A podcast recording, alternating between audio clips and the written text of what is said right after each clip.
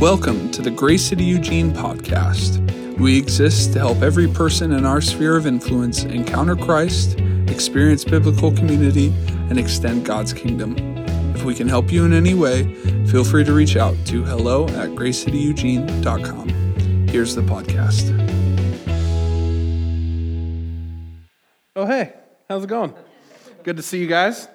You know, I was just thinking, egg hunt at the Rogers Farm, we could have like a extreme version, bring scuba gear, get some eggs hidden out in the ponds. I don't know, just just thinking how we can spice it up. So, anyway, for those of you that don't know me, my name's Chris. I'm the pastor here, and uh, excited to be with you guys uh, this evening, I guess, this afternoon.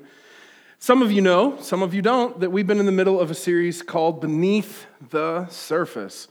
And our imagery for this is this glorious iceberg that you will be sick of seeing and never want to go on an Alaskan cruise again. But basically, the whole idea of this is like 10% of our lives, what's visible, what we present, is like this 10% above the surface. But beneath the surface, that other 90% of our lives is where we really see spiritual maturity and emotional maturity being developed and hopefully contributing to each other. And so we've been talking about various things that have to do with that.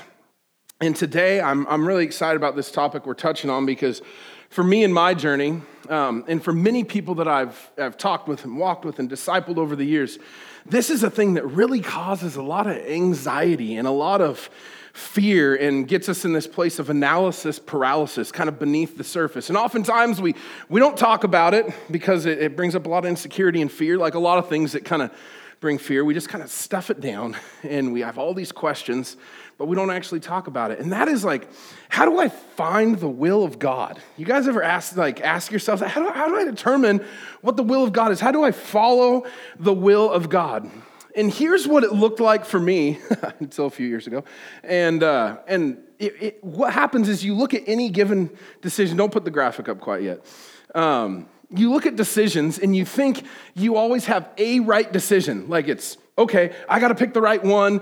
And what if I pick the wrong one? Okay, well, I get through stage one, and you just you keep going down this train of this anxiety of I always got to make the wrong decision or I'm going to frustrate God, and it paralyzes us. And it sits beneath the surface, and oftentimes it actually causes us to not even act at all and be able to pursue with freedom what God's calling us to do. And I believe that as we become spiritually mature, we can understand how we, we frame the, the will of God in our lives. And it allows us to mature emotionally because we don't continue to sit in this place of being paralyzed by fear and anxiety and insecurity about if we're making our Heavenly Father mad at us. Is this, is this resonating at all? This was something that was a big deal for me. And so, what I want to do is first, I want to break down kind of the, the normal or the prevailing way that the will of God is taught or thought of. So, first off, let's pop up this circle.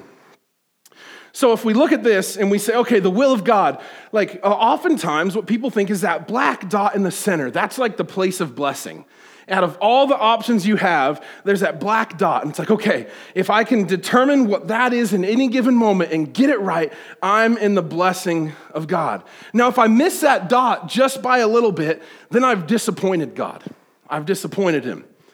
And then if I really miss and I'm out in the red, then I've just plain made God mad. And nobody wants to be there, right? If you've read the Old Testament, you know how that works out. So, like this, this can cause a lot of fear in us. Like, oh my goodness, that is such a small target. How am I going to hit that all the time? Now let's look at it linearly. I think this is a little more helpful. We pop up this first one. So today, you're faced with three decisions, right? But then tomorrow, what happens? Say you got three more for each of those, right? And then the next one, oh, what's the next decision after that? Oh my goodness, that's a lot of decisions. That's a lot of things. And if we look at the will of God as this next slide, oh my gosh, what if that's the right decision? What, how, how do I, okay, or, or what about the next one? What if, what if it's there instead? How many more of these we got? What about this next one, Dylan? You got another one. What about that one? Right? It could be, it could be all over the place. And we have this series of right decisions that actually line up to what we to what might be the will of God. And if we don't get that right, then there's all these other things and it, it causes a lot of anxiety. Well, what if we miss that decision by just a little bit? then we're disappointing God. We'd be off just a little bit. And we, we, we think of it as this place of disappointment. And then, furthermore, if we get outside of that, all of these areas where God's just plain mad because we're not following his will, we haven't made the right choices. And because, as you can see, there's much more of a statistical chance that you're going to disappoint God or make him mad, oftentimes it keeps us in a place where we just don't take any step at all because we're too risk adverse, right? Or, gosh, I don't know if I can do that right. And so maybe we just don't do anything. Or maybe we're taking steps with just so much fear, like a, a dog with a shock collar on, that if you make the wrong noise, they're just gonna zap you, right? Like, like something's gonna happen, you're gonna disappoint him, you're gonna make him mad.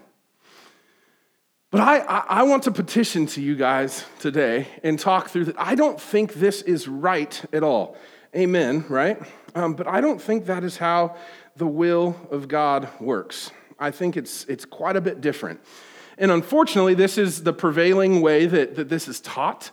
And even more unfortunately, this is the way so many people understand it.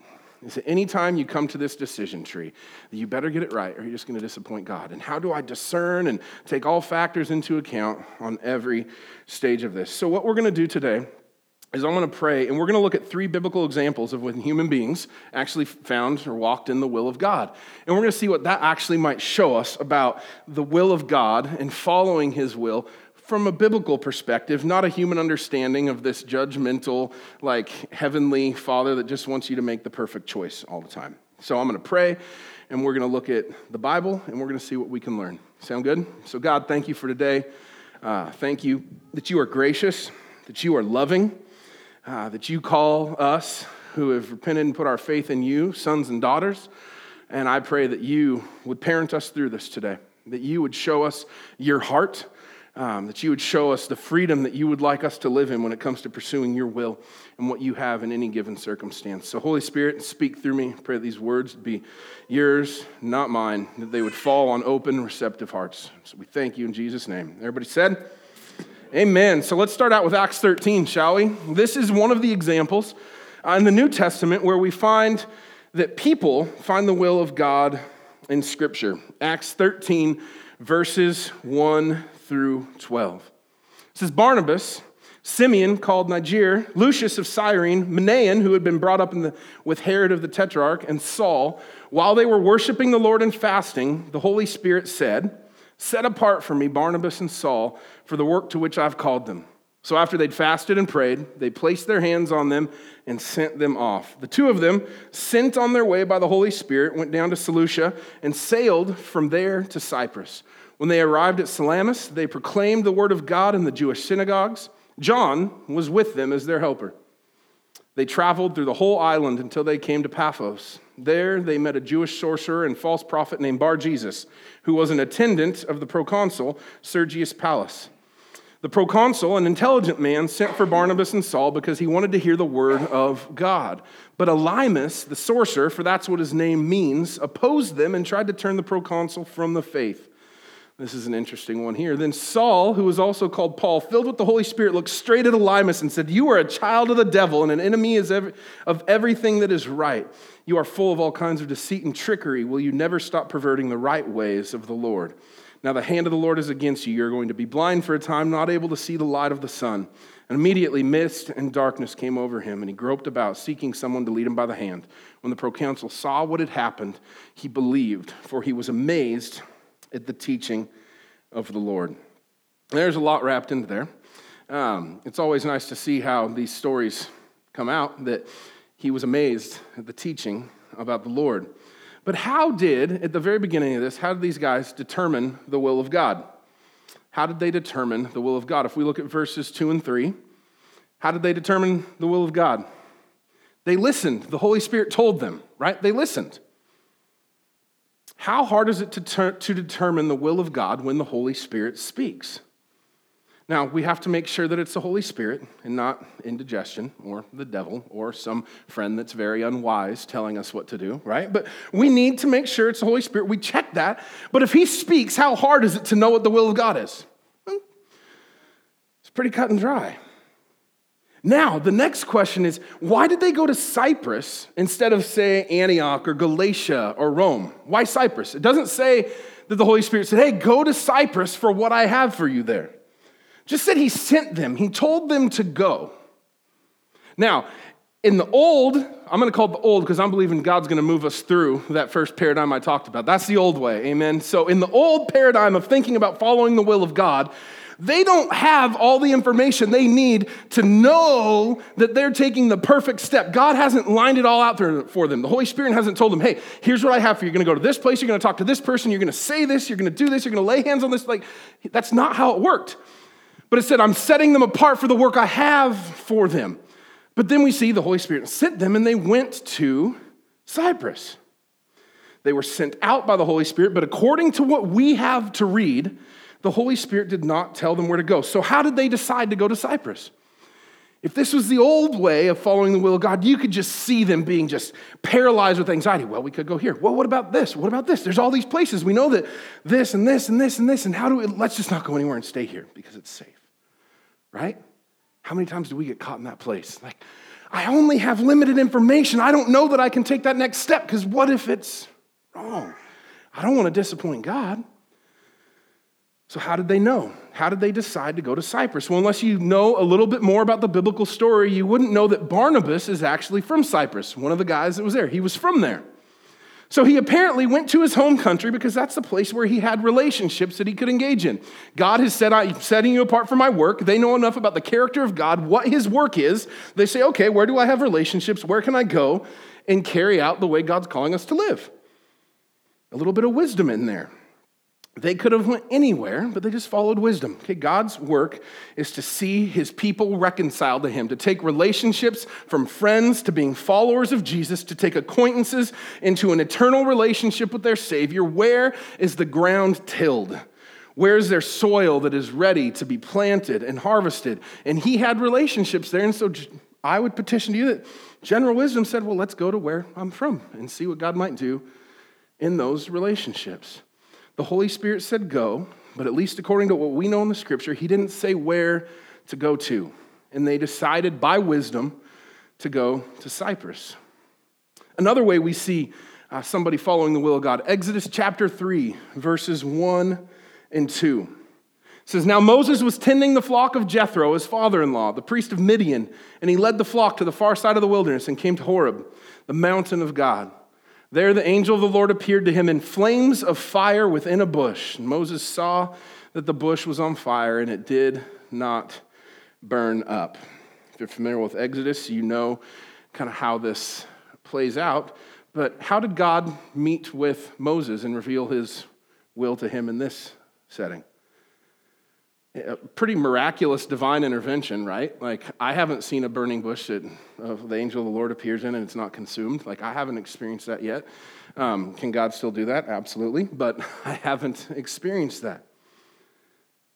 So, God divinely intervened, spoke to him uh, in, this, in this burning bush moment, which from the two year old children's Bible all the way up through whatever translation you read, you've, this is something we grow up, we come into the church hearing this story. But what was Moses doing before God spoke to him? What was he doing? He was herding sheep for 40 years. He wasn't in seminary. He wasn't on some like staff position at a church on some track working his way up the like ministry ladder to get in a place where he could go see the captive set free, right? Like he, he was herding his father-in-law's sheep, faithfully herding them for 40 years, and then God spoke to him through a burning bush. Now, like many of us, God spoke to him, and what did he do? He argued a little bit, right? Any of you guys argued with God and won before? No. So they argued. God wins arguments, and he went ahead, and, and we, we know how the rest of that story goes. So if we look at Moses, he waited, he was faithful in whatever season he had set before him, and then God divinely intervened and spoke to him through this bush, and he responded. It's another way we see somebody following the will of God, seeing the will of God. Now, what's another story of an Old Testament shepherd? Anybody got any guesses? Old Testament shepherd. Can give out gold stars, maybe that'll motivate us. Anybody heard of David in the Old Testament? Boy, you guys are tired. 1 Samuel chapter 17, verses 17 through 19.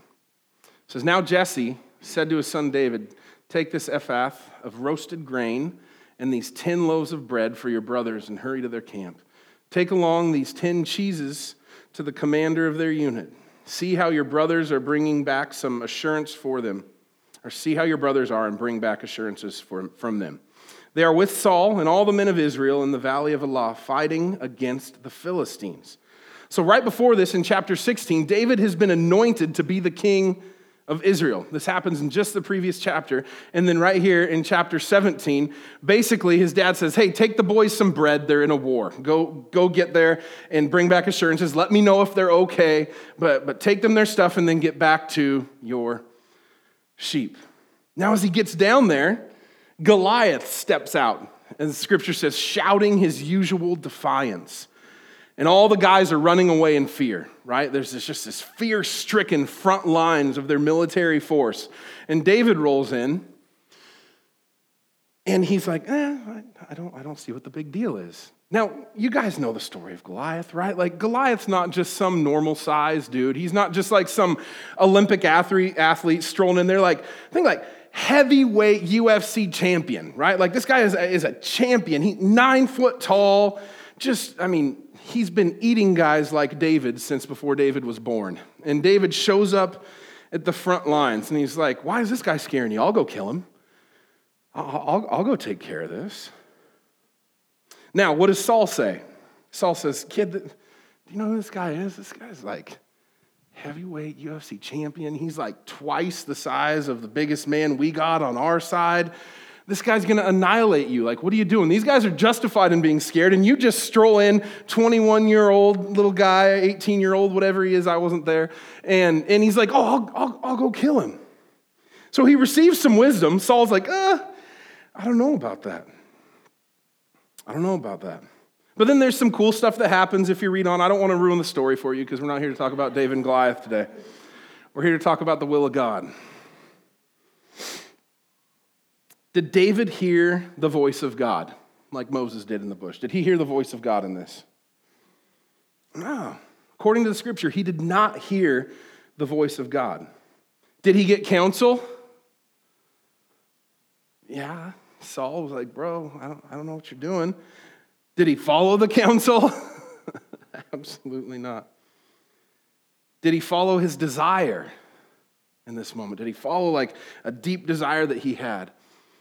I don't have the scripture quoted here, but, but basically, when David arrives, he's like, no, no, no, like, I'm gonna handle this just like I have these other beasts because this guy, he's against the Lord and that ain't gonna fly. Like, I'm gonna stand up for this and I'm gonna go kill this dude. Like, we got this dealt with. Like, his desire was to see the Lord prevail and be honored in this because this guy was coming against him. He's like, I've handled some beasts before. What's this? It's just another one. Like, I got the Lord with me, and his desire is to see God honored and glorified in this, and that's the heart that he goes into it with. He said, I can kill that guy. So, yes, he, he followed his desire. He desired this outcome. Now, it wasn't a selfish desire, it was a godly guided desire, as we know as we read on in that story. But he followed his desire to end this Goliath guy.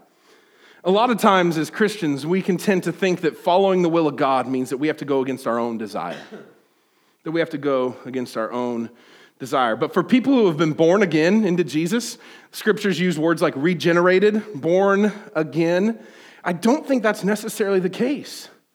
I don't think that every time we're following the will of God that it has to be fully against like our desires because as we born again, regenerated, taking on the likeness of Christ as God's image bearers, our desires start to align with God's. And so I just don't think that's true if you think, well, I, I, kind of, I want to do that deep down. I think that's right. Well, it can't be wrong because I'm just this horrible human. I don't think that's the case. David's desire was to take care of this guy here. He followed God's will. How do we know that? Because it says he's a man after God's own heart. A man after God's own heart. So, in these three examples, we see a handful of different ways that these people followed the will of God. First, we saw that in one of the stories, at least, they listened to the leading of the Holy Spirit. That's a way we see in following the will of God. They applied wisdom. There was some general wisdom applied. Moses, he waited. He waited until he heard from God. There was divine intervention that we saw. There was a, a familiarity with the character of God, his mission, and what he wanted to happen on earth out of these folks. They followed their desires at times. and their hearts were directed towards God and the things of God. Their hearts were directed towards God. So I want to suggest to you guys today a few things that I believe we can employ in our lives, learning from what, the Bible actually has to say about following the will of God, not just this common misconception that causes anxiety and fear and analysis paralysis, but I believe God wants to bring us freedom from those things and an ability to walk forward pursuant of His heart and His will on this earth. And I think the first thing that we need to do is we need to cultivate a Christ like heart. We need to cultivate a Christ like heart. Matthew 22, 37 and 38 says, Jesus replied, Love the Lord your God with all your heart, all your soul, all your mind. This is the first and greatest commandment. And the second is like it love your neighbor as yourself. What does a Christ like heart look like? It loves God with everything it is, and it loves the neighbor as itself. Luke 10, 27. Jesus answered, Love the Lord your God with all your heart, all your soul, with all your strength, and with all your mind, and love your neighbor as yourself. So, what does a Christ like heart look like? How do we cultivate it? We love God with everything we are, and we love others. Are we loving our neighbors as ourselves? Are we pursuing God and in our daily lives, pursuing His scriptures, pursuing knowledge of Him, learning what His character is, what His will is, His heart for His people? We need to cultivate a Christ like heart. And that is the foundational ground, the soil that we are able to work in to follow his will. Second, we need to listen to God's word. We need to know his character and his moral guidelines. We need to know what his love language is, right? Like what, what makes him tick? What, what does it look like for me to respond to God's love in love the best I can? What does it look like to follow him, to love his people and his mission in my life? To reach the lost, to use my gifts for his service, to care about others with compassion, to care for the least of these. Like, what do these things look like? We need to listen to his word, not just acquire his word for knowledge, but apply it in our lives and in the help others do it in their lives as well. The third, I believe we need to live and act wisely. So we do that by seeking wise counsel. Have some people that have been somewhere before you and then successfully made it through it, and then pursue them as wise counsel. Hey, I hear you've been through this. Would you mind talking through this with me? Help me understand what lessons you learned. What did you learn from God in this? Help, help me in this. Ask, does this make sense? In a lens and in a filter of what I know about God, what I know it looks like to be Christ like, what the scripture says about living our, my life, does this make sense? Does this fit into that or not? Use those things that you know as a filter. Act wisely. Is this in line with who God created me to be and who Christ is in me? Is it in line with those things? And have I really counted the cost and benefit, including on other people, with whatever decision? Have I counted the cost and benefit, including on other people? Now, none of these alone suffices. You can't just cherry pick and say, ah, I like that one for this, this setting. And, well, in this decision, that one is, is a little more comfortable. Like all of these work in balance with one another, and we can exercise acting and living wisely when we apply these things, these thought processes. Follow the will of God. There's, a, there's just a living and acting out of wisdom in there. A fourth thing ask God, inquire of God, and allow for divine intervention. If you're like, man, I really don't know what God's heart is in this, I don't know what, what He would have me do. Well, in any relationship, if you're wondering what the other person's desire or their advice or their will is in something, a great place to start is asking them. A great place to start is asking them. And we, hopefully, we do this with our spouses, right? Hopefully, if you don't, let's talk. Hopefully, you would do that. If you have a close friend and you're just wondering something about, like, like ask them, right? Don't just assume or don't be fearful that you're not going to like the answer so you don't ask them anyway. Everybody anybody ever do that one? Like, what? I don't know what God wants me to do, but I'm fearful that it'll be this, so I'm just not even going to ask him and I can just avoid it and maybe it'll pass over and he'll, he'll forget about it, right? Inquire of him. Ask him, God, what would you have me do in this moment? I'm a little confused. I'm trying to cultivate a Christ like heart. I'm exercising wisdom. I'm seeking counsel but I'm, it's just not clear. God, what, what would you have me do? And then be open to Him actually intervening divinely. Now, it may not look like a burning bush, but He can still meet you in those moments. He can still speak to you. He can still show you things. He can speak through other people, right? Like, allow Him to do that. Don't be closed off to the ways that God might work. If you enter into these scenarios, like, God, show me something, but then you put it in a box of what you're going to accept as a response, good luck. Be open to how He might intervene. And here's one that some of you might struggle with do what would make you deeply happy. If you process through those things, you're like, okay, what's your will, God? What? And, and you get down to it. What deep down at the deepest desires, what, what might make you happy? Genesis tells us we're image bearers of God. And then when we're born again, we're given a new heart, a new nature. And as we pursue Christ likeness, what makes us happy in our desires should progressively line up with the will of God as we take on Christ likeness, as we go on this journey of what the Bible will call sanctification, taking on Christ likeness, being more and more like Him, your deepest desires, not what just like makes you happy on the surface, but your deep desires, what you know to be right and good deep down, should start to line up more and more with God's will. Therefore, what makes you happy, your desires, should be increasingly more in line with God over time. You don't have to just default go against your desires because you think you're just like garbage and anything you would like can't be as good as what God would like. Now, if He tells you you need to do this, and you're like, well, but my desire is this, there's something we need to talk about in there, right? And this isn't the first thing. It doesn't say, do what makes you happy, then cultivate a Christ like heart. Like, no, don't get this messed up. But as we go through these steps, we need to acknowledge that we have the Holy Spirit in us. We are a regenerated people pursuing sanctification and taking on the life of Christ as we progress through this life here on earth. And that, like, our desires are going to start to line up. So don't write that off. Just don't write it off. Don't let it be the main thing, but don't just shove it away like it's not a thing. It's not the main thing, but it is something. But it's not the first thing on the list. I believe that when we understand that God's will looks more like this next one, it frees us up. So let's look at what this linear diagram actually looks like. So we got this whole set of graphic or of lines and decisions here. Side note, I actually had drawn these out and we have somebody that loves us enough named Casey that made them nice. So you guys didn't get to see my artwork. So thank you, Casey, for saving us. Anyway, that one was free. So you have all these decisions, right? Like we looked at earlier. And what it actually looks like to be in the place of decisions that could be blessed is this. Maybe this is the places that w- would be a, a, blessing that God would bless, that He would say, Yeah, I, I can work in that. Now, this isn't to scale. This isn't like exactly, I'm not saying, hey, this is how many decisions out of how many decisions that God will bless. This is just to give us some imagery, okay?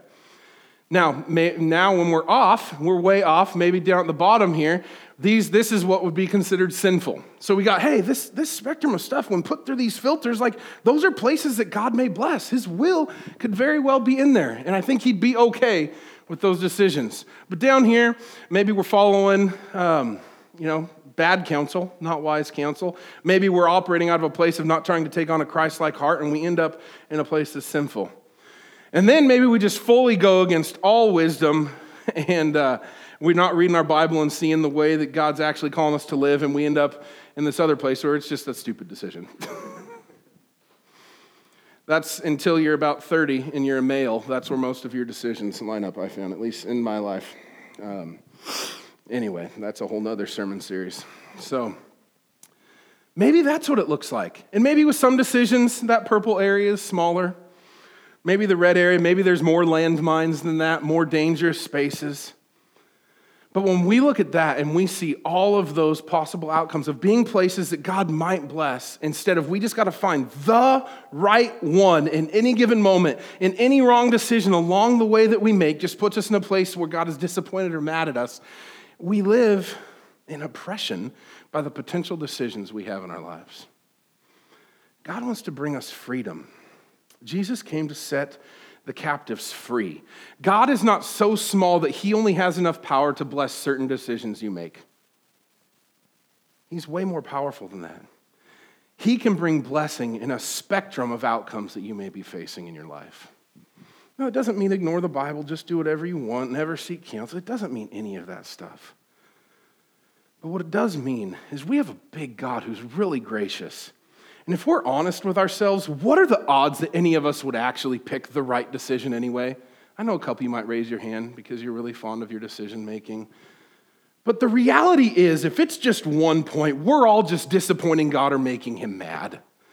And that is not how a gracious, loving father wants his kids to live.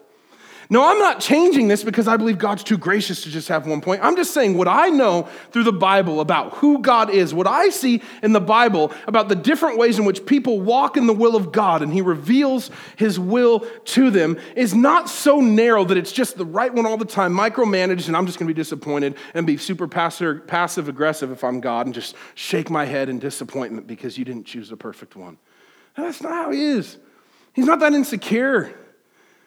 He's way more loving and gracious and powerful than that. And if we are being Christ like, cultivating a Christ like heart, if we are pursuing His truth, His word, wisdom, all of these things, like there's a whole spectrum of things that He might bless in any given decision. A whole spectrum. And I believe that we experience freedom from the truth rather than oppression from a false understanding of how our Heavenly Father sees us, our decisions, and our lives. Worship team, you can come back up.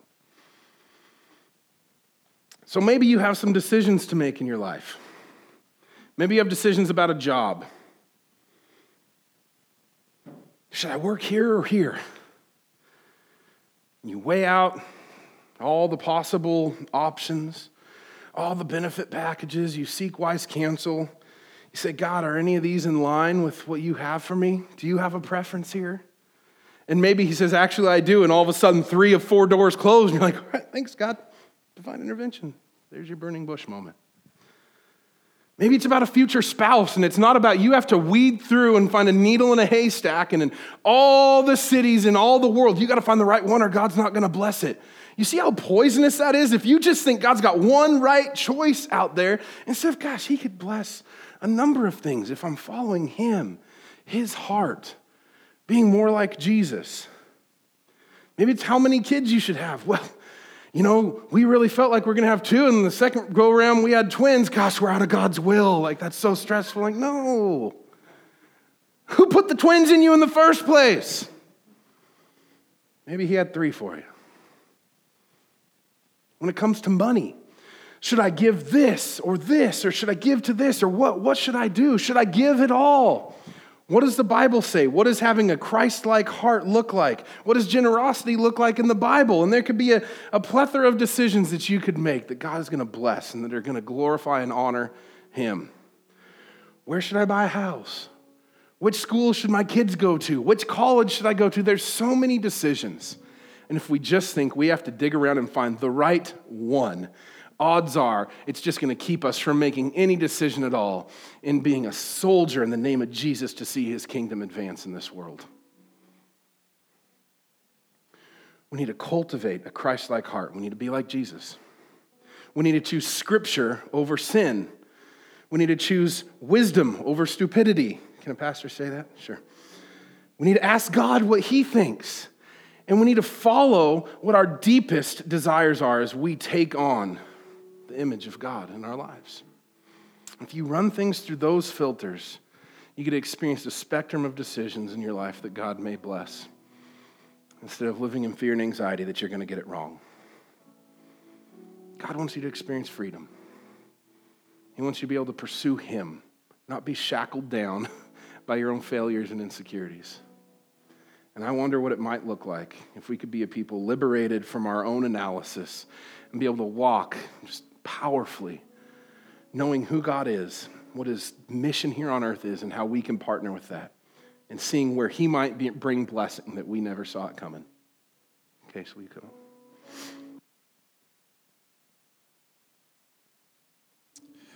Would you stand with me?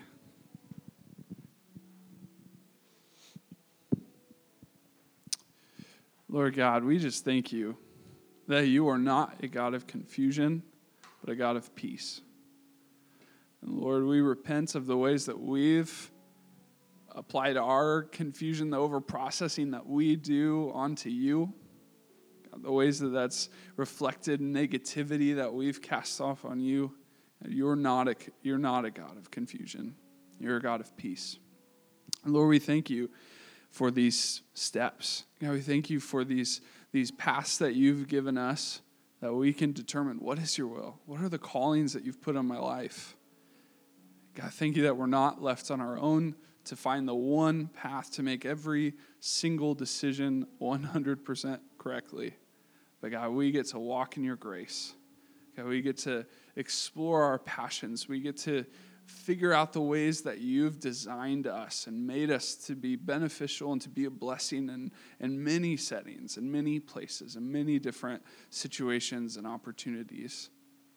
But God, we just pray that our hearts would come alive to this, God. Lord, would you solidify in us the peace that if we're walking if you're in your way, if we're pursuing a Christ like heart, if we're choosing scripture over sin, if we're choosing your wisdom and choosing uh, to, to overlook um, dumb or stupid ways, God, uh, Lord, you are willing to intervene in our life. You're willing to point us in the direction that you, uh, the, maybe even the multiple directions that you could take things, God. So, Lord, we just thank you for your goodness. And God, we trust you with our hearts, we trust you with our lives. And we thank you that you have given us a beautiful life to exemplify the incredible ways that you've designed us, God. We thank you, Lord. Amen.